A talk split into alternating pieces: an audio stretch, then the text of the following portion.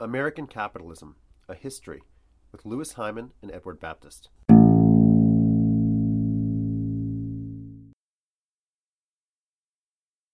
So, in this section, we'll learn how Alexander Hamilton, the first U.S. Secretary of the Treasury, shaped the future path of American capitalism by creating a new set of rules for the financial relationships inside the country. What these rules did ultimately was make the wealthiest Americans dependent on the national state's ability to pay them back for money which they had lent to the federal government. This ensured their commitment to the larger project of keeping the United States unified. But the rules and the links that he created would also help to shape the future development of American capitalism in even bigger ways. So, one of the biggest problems that the United States faced in the 1780s was the huge accumulation of debt. And this debt was caused by spending during the American Revolution. Both the national government and the individual states had sold bonds in order to finance war against Britain, which was the world's biggest military power.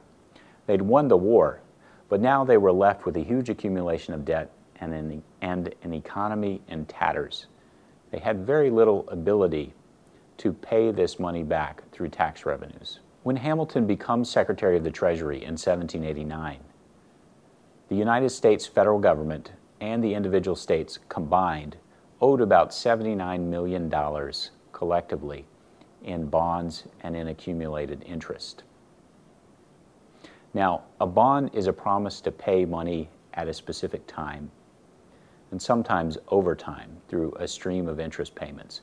If you don't pay back your debts on bonds, whether you're a state, corporation, or an individual, you're going to find it much harder to borrow money in the future should you need to do so. Some policymakers, like Virginia's James Madison, said it would be unethical to pay back the bonds at face value because many of the current holders were speculators who'd bought the bonds for pennies on the dollar. Others pointed out that it was probably impossible to actually pay back the bonds.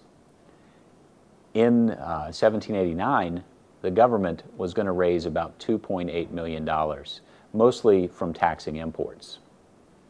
That meant that the federal government would owe, if it assumed all the debts, $26 for every single dollar they brought in in revenue. And just to give you a little context, in 2012 and 13, the European Union nearly collapsed because of Greece's inability to pay back its debts. Greece's income, uh, Greece's debt to income ratio was 3.5 to 1. Now, while many of Hamilton's political opponents, like James Madison or Thomas Jefferson, had a narrow focus on shaving down the total amount of debt by repudiating uh, or paying back only part of the bonds. Hamilton understood that if the bonds were a crisis, they were also an opportunity to show the power of the federal government to establish a coherent and stable economic environment in which entrepreneurs and investors could make profit.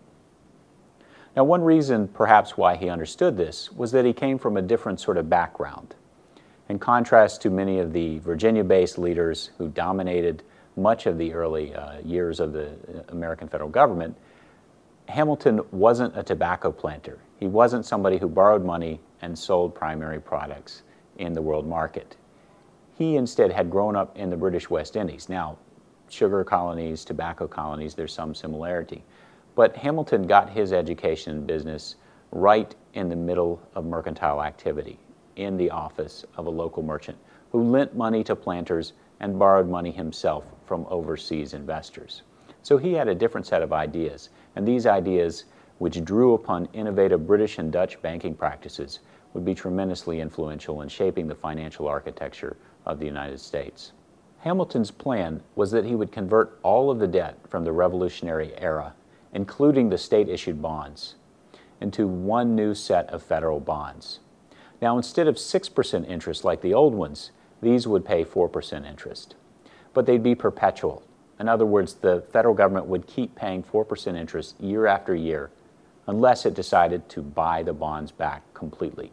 Hamilton convinced Congress to adopt his plan and even to set aside a fixed portion of the tariff revenue every year to pay off the interest on the bonds. Now, his plan worked so well that within 10 years, the debt to income ratio of the federal government had dropped from 26 to 1 to 8 to 1. And it was able to issue new debt and borrow money much more cheaply than it had been able to do before. And in a broader sense, this was so because he had convinced investors around the world to buy into, uh, to sink their money into the startup that the United States represented. They were now confident because of his plan that the United States would be able to pay them back. But at the same time, as they invested in the United States, their fortunes were literally invested in the broader fortune and the broader success of the United States. They would not be inclined to break up the United States into smaller nations uh, or, or see it be reacquired by Britain or some other colonial power. Information, go to edX.org and look for American Capitalism, a History with Louis Hyman and Edward Baptist. Or go to facebook.com slash American Capitalism MOOC. This podcast has been brought to you by Cornell X from Cornell University.